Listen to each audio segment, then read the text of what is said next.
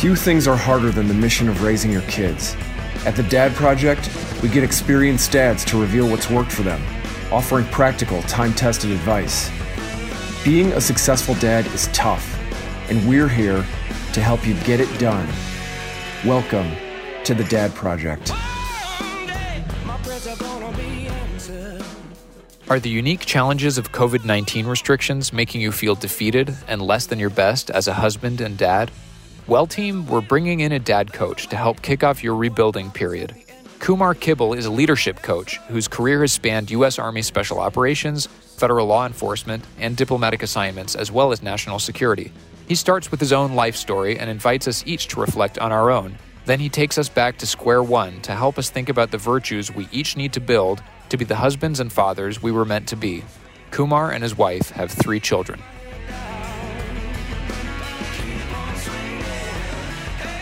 Earlier this year, I launched a leadership coaching practice after many years of leading teams in varied organizations.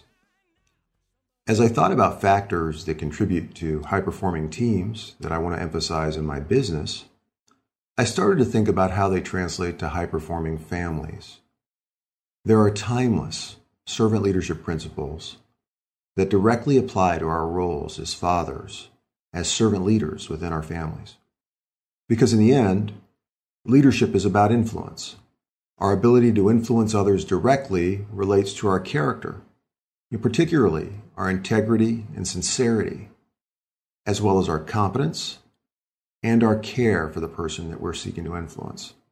These components come together to form a trusted relationship that becomes the foundation for influence. So today, I'd like to focus on our higher purpose and building trust and how these considerations specifically apply to our roles as fathers. My goal is to prompt some reflection on how we respond to our calling as servant leader fathers within our families. You know, 20 years ago, I was serving uh, with the military, the Special Operations Command Pacific, uh, at Camp Smith on Oahu uh, in Hawaii. I know, tough duty. But unfortunately, I, I experienced a, unusual pain, and I went into Tripler Army Hospital, and uh, the doctor diagnosed me as having what could potentially have been aggressive cancer, and they didn't have the time to wait for the results. Uh, and so they scheduled me for surgery the next morning. Four months later, uh, we learned that removing the tumors had not worked and that the cancer had spread to my lymph nodes. And so um, I commenced chemotherapy. And I have to say, cancer and chemotherapy were a blessing for me because it gave me time to reflect on my mortality and on my life's priorities. You know, I was raised as an only child uh, by a tiger mom from India, consumed, consumed by excellence in all things. And so she programmed my life. I mean, I took karate lessons, Indian dance lessons, Indian drum lessons, ballet, voice. I had to practice piano two hours a day. I was expected to get straight A's in school. I had to read a classical book each week and write a book report, independent of whatever I was doing in school you know, it wasn't my mom's intention, but I became consumed by achievement and by being special based on what I did rather than, than who I am, if you, if you get the distinction. I mean, I was so consumed by being special. I mean, I, I, I jokingly say I even sought it out in my work, right? To actually have it named in the title. I worked with special operations. I became a special agent. it really, uh, it really kind of took over uh, my life. Just this this drive to achieve, achieve, achieve, and to be number one, to be number one. But when chemo, you know, when I started going through chemotherapy and I started reflecting on my life and I started thinking about my mortality, and I had achieved some modest success up until that point, I realized it was all, these were all just perishable crowns, right? None of these were were lasting or particularly impactful. And so, as I bargained with God for more time, you know, what was central in my request was to have more time so that I could be a father. and so that I could leave a lasting legacy through my children by handing on the values to them that my parents had handed on to me. I was in search of a transcendent cause, a higher purpose. And so, you know, uh, a lot of prayer, reflection, and spiritual reading ultimately led me into the Catholic Church as I deepened in my faith. And later, uh, when we couldn't have biological children, to adopt a sibling set of three children that uh, endured periods of homelessness and hardship in the LA area. So, higher purpose, the value, the value of my cancer was in becoming more serious and intentional about discerning my calling and really kind of thinking through the vision for my life. Because um, it's very easy to get caught up in the tyranny of the urgent and and lose sight of the bigger picture right? So I, what i'd like to do is is share with you an idea of how we how we do that. Because we need to kind of break free from this idea of i mean of just defining our lives in terms of just what we do at work. Now, let me let me share with you what i mean by that. I, you know there's this story of three workers and a guy you know walks up to one of them on a work site and he's kind of kneeled over and uh, bent over and and he asks him hey what are you doing? And uh, the guy says oh i'm laying bricks. Okay he nods and walks over to second guy and he asks him well, what are you doing and yeah i mean he's he's laying bricks but what he responds with is he says well i'm building a wall and then he walks up to a third guy and as he's approaching him he hears him whistling and just a happy disposition. He walks and he says, Hey, what, what are you doing? And the guy looks up to the sky and he says, I'm building a cathedral. And, and this is this is what I mean about breaking free and really kind of latching on to our higher purpose, because it is so tempting to get up each day and just lay bricks. But in our roles as fathers and at work and as husbands, we have an opportunity to build a cathedral and the magic is in connecting what the ordinary things we do into that larger vision. To raise our eyes and expand our vision and to build the cathedrals of our families. So how, how do we design that cathedral? Right? How do we define that vision? And I humbly suggest by beginning with the end, by picturing our tombstones. What I'm going to ask you to do right now is to picture your tombstone. Picture your name etched in the granite. Picture your date of birth. Picture your date of death. And keep in mind, you don't control your dates of birth and you don't control your date of death. You have no idea when that will be. And now picture that dash that connects those two dates. And think about what that dash represents. You don't control your dates of birth, you don't control uh, your date of death, but you do control that dash. And that dash represents your life story. Each day when we get up, we're writing one page in the story of our life. What do we want that story to represent? There's a poem called Life in the Dash. And I don't remember the earlier stanzas, but the last stanza goes something like this. And so when your eulogy is being read with your life's actions to rehash, would you be proud of what people say about how you lived your dash? Cancer and chemotherapy, that, that was my dash moment, right? That caused me to think about, about what I wanted my life to represent.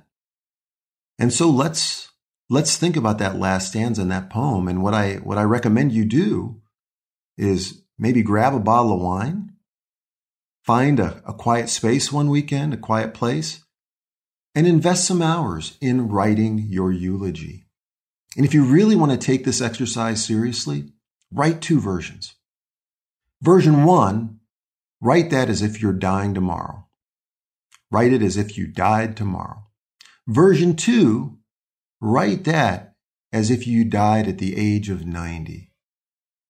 And in particular, when you're writing those versions, I want you to, particularly for in, in our role as fathers, I want you to think about how uh, you want your kids to remember you. I'll give you an example. That particular portion of my eulogy reads like this Perhaps the best gift Kumar gave his children was in how he loved their mother.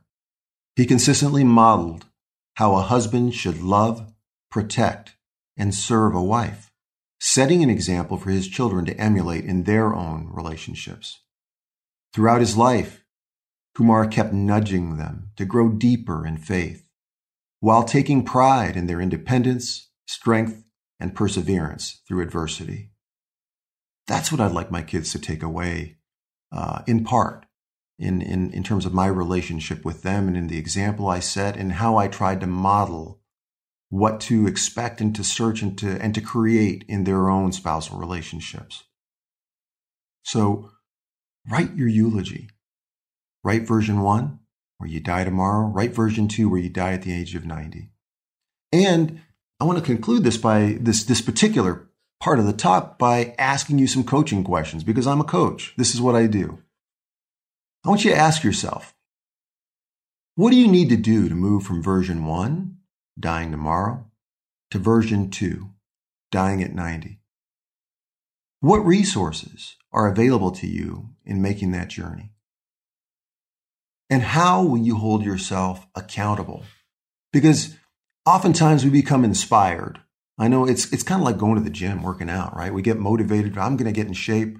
I, I don't know about you, but for me, I go to the gym and I, you know, I lift as much weight as I can and I run as far and as fast as I can and I'm totally sore and then I don't show up the next day or the day after, right? That first day we had, we call that intensity.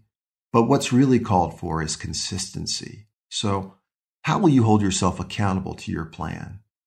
That plan to move you from where you are today to where you want to be at the end of your life and the impact and the legacy you leave as you write each page in the story of your life from this, from this day to the next. And that reflection, you know, should really move you to thinking about what your higher purpose is, right? I, I like the idea of thinking of our unique, and each of us has a unique higher purpose, as considering it to be that sweet spot, that place where your greatest values, motivations, and strengths meet the greatest needs that surround you. That, I believe, is our unique purpose, our unique calling to bloom right where we're planted. Again, where your greatest values, motivations, and strengths meet the greatest needs that surround you. So let's break that down. How can we identify our values? You know, there's one exercise that I use as a coach called the hero exercise. I want you to think of someone that inspires you. That could be a historical figure. It could be someone in your life. It could be a character from a movie. For me, for example, you know, one of my favorite movies is Gladiator, and I love the uh, the character of Maximus Decimus Meridius. He's a uh, a Roman general, uh, commander of the uh, the uh, the Felix legions, and um, there's this one part in the movie, which kind of captures his character through uh, throughout the movie. It's a speech he gives right at the beginning of the movie. He's going to lead a cavalry charge, and um, he inspires the troops with those you know those speeches we always see in these war movies. And he says, "Fratres," which is Latin for brothers. Says three weeks from now, I will be harvesting my fields. Imagine where you will be, and it will be so. Hold the line Stay with me. And if you find yourself riding in green fields with the sun in your face, do not be troubled, for you are in Elysium and you are already dead. Brothers, what we do in life echoes in eternity. So if we break down that speech, first off, brothers, this sense of family, fraternity, solidarity, right? I mean, three weeks from now, I'll be harvesting my fields. That's a, that's that longing for home. And if you watch the movie, you know that that's his big, he's offered to be the protector of Rome by Marcus Aurelius, the Caesar. And, uh, and all he wants to do is just go home to his family. So family is, a, is, is his value and it's my value. Faith, when he talks about what we do in life, echoes in eternity. or when he talks about when you are in Elysium, right? There's, there's another reality. There's a supernatural reality. So faith, he has faith. It, it's a pagan faith, but he has faith. He also uh, has a sense of humor that he brings to dire situations, right? I mean, again, he says, you are in Elysium and you're already dead. He, he injects humor to try to motivate the troops and to lighten the mood. Um, that's another key thing. He leads from the front, right? When he says, hold the line, stay with me. Uh, shared sacrifice that I think is implied in that line. So that, so this is just an example that I lay out for you. He's a hero of mine, despite being a fictional character, but he, he encapsulates some of the values that I strive for, the things that I find valuable. Okay. Now, how can we, so that's values, greatest values. How do we identify our greatest motivations? And motivations are these immutable aspects or features that get us up, uh, get us out of bed in the morning and get us rolling. They never change from the time we are kids all the way to when we die. They are the things that fire us up, that inspire us, that fill us with deep satisfaction. In my coaching practice, I administer an online assessment that's called M Code. It's a, you know, it's a validated instrument um, that's used to identify someone's top five core motivations. It's based on a reflection exercise where um, you know you're asked to to bring to mind three achievement stories. Now, these are not achievement stories in the sense of um, things that the world looks at and says, "Oh, wow, that was a big achievement." You know, graduating magna cum laude from college or um, a promotion at work. No, no, no. These are stories. These are episodes in your life uh, from across your life. I mean, they can be from when you were a kid, a teenager, to an adult. These are episodes in your life that you found deeply satisfying, deeply satisfying. And they may be things that someone looks at and doesn't recognize as a traditional achievement. But you, when you were immersed in these experiences, you lost track of time and you were in a, this state of flow and you, you just found you emerged from that experience with just this, this uh, deep joy, peace, and just satisfaction, sense of satisfaction and accomplishment, fulfillment. You felt fulfilled. So you can do this reflection without taking the M Code online assessment. You know, you can write down some summaries of three episodes from your life that you found deeply satisfying, and then look across those three stories and find the recurring themes that you can pull out, that you can draw out from those stories, and you'll get a sense of what motivates you, what your core motivations are. Now, through your achievement stories, you may well find not only your motivations, but also your values values that maybe you uncovered that reinforce what you uncovered in the hero exercise that I shared with you earlier. And you'll also probably see strengths that are showing up that carried you through those experiences because it, we tend, our strengths tend to tie to uh, what our core motivations are. They, you know, our core motivations cause us to practice them and exercise them a great deal. So another, and another consideration is these are probably your strengths are probably the things that people have complimented on you on uh, throughout you know most of your life. So look look for your strengths in those achievement stories as well, and consider how people have complimented you uh, throughout your life. And so, I mean, this part part of the talk, I just again a few coaching questions. What are your greatest motivations? What are your greatest values? What are your greatest strengths?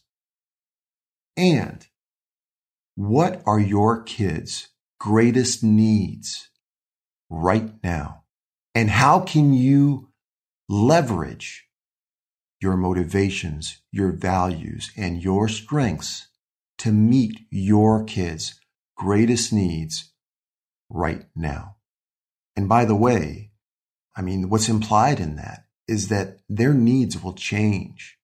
They will change sometimes from day to day, from week to week, from month to month, from year to year, from one season of life to another. You know, I moved from when my kids were at home I moved from being their boss to when they to you know a benign boss, a benign dictator, to from when they moved outside of my home to being their consultant. All I could do at that point was give them recommendations. So again, what are your mo- greatest motivations? What are your greatest values? What are your greatest strengths? And I mean, this isn't to just kind of do navel gazing and to admire. It's to leverage them. It's to purpose them. It's to respond to your higher calling as, as father. What are your kids' greatest needs right now? One other aspect, I think, of being a, a servant leader father is this notion of building trust, right? I talked about higher purpose and building trust. Because leadership, whether it's in the workplace or whether it's at home, really is grounded in influence. It's grounded in influence. And so we have to, to build trust. We have to make deposits in emotional bank accounts, in our kids' emotional bank accounts, because this is what we're talking about right now being influential fathers. And what I mean is to picture a bank account. You know, you make regular deposits and then sometimes you make withdrawals. And so what I'm suggesting to you is this this this is a model that comes from Stephen Covey is that you make regular deposits in that account because sometimes we make big withdrawals when we ask um, for uh, for big things from our kids or challenge them or hold them accountable or perhaps stumble or fall short in a commitment we made and um, and we you know a withdrawal has been made from that from that trust account We've got to build up that trust account by on, getting up on a daily basis and through small acts of love and caring and investment, we build up the balance in that trust account and keep it high because our influence will directly relate to uh, to where we are in that trust account. Now, um, Brene Brown is a um, is someone that's been out here. She's a thought leader in the idea of being vulnerable and of trust. Um, she has an acronym called Braving. And that stands for, um, these are elements to build trust. And, and that stands for boundaries, reliability, accountability, the vault, which she is a word she substitutes for confidentiality. And then ing, integrity, non judgment, and generosity. For our purposes today, I'd like to focus on just three of them reliability, accountability, and integrity or what I, I'll, i think is better framed as sincerity. You know, reliability. That's put, making deposits in that emotional bank account for each of our kids. Um, you know, it's it's honoring our commitments. It's keeping our promises. If we tell them that we're going to spend time with them, reading a book with them, or going out and playing with them, but then we don't do it, or we something keeps us at the office, it, it may. I mean, we may have been very sincere when we made that commitment, but if we do that again and again and again, we're becoming unreliable. We're making withdrawals from their, their emotional bank accounts, from their trust accounts, and we're reducing our influence. We have to be really, really intentional um, and consistent uh, in honoring the commitments that we make uh, with, with our kids. The other component here, accountability. Accountability is so important because one of the things that we do as parents is we model we model behaviors. And so when we make mistakes, because none of us are perfect, we got to own it. We got to own that mistake, say we're sorry, make amends, and move on. And when we do that, we model the behavior that we look for in our in our children, right? About being accountable, and and again being, well, that's it. Uh, owning owning our mistakes that builds trust. That builds trust. If we don't do that, if we say we're sorry but we don't make amends, um, well, that's that's not the whole answer.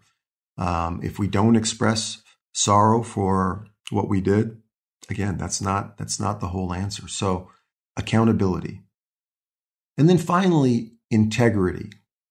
And the particular aspect of integrity that I, I want to uh, I want to emphasize is sincerity. Sincerity. Be sincere with our kids. We have to say what we mean. We have to mean what we say and we have to walk our talk. That's modeling the way. That's modeling, that's putting our values, that's moving our values, moving from values into action. And so I, I want to end with coaching questions along this area of building trust. How consistent are you in keeping your commitments to your kids?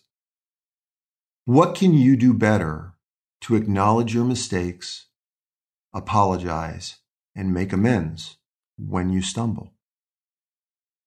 What can you do to better mean what you say, say what you mean, and walk your talk? So there you have it. I don't pretend to be doing any of this perfectly. I'm a, I'm a fellow striver. I'm a fellow pilgrim on that journey, on that quest to answer and be fully responsive to my higher purpose, to my calling. And we, we, all of us, we have a unique one a unique role um, and purpose within our families as servant leader fathers. So, uh, to summarize, think about your higher purpose. Writing your eulogy is a good way to kind of think about that vision and how you can move from uh, infusing meaning into your regular and daily activities. So you're not just laying bricks, you're building a cathedral. That's one aspect. Break down your higher purpose. Think about your greatest values, motivations, and strengths, and how they can meet your kids' greatest needs. And then finally, build trust. Make deposits in each of your kids' trust accounts. And think particularly about how you can be and model reliability, accountability, and integrity or sincerity. Thanks. Hey, thanks for listening to The Dad Project. If this talk was valuable to you, please go to our website at dadproject.net and make a voluntary one time or recurring donation to help support our operations. Any amount helps. Catch you next time at The Dad Project.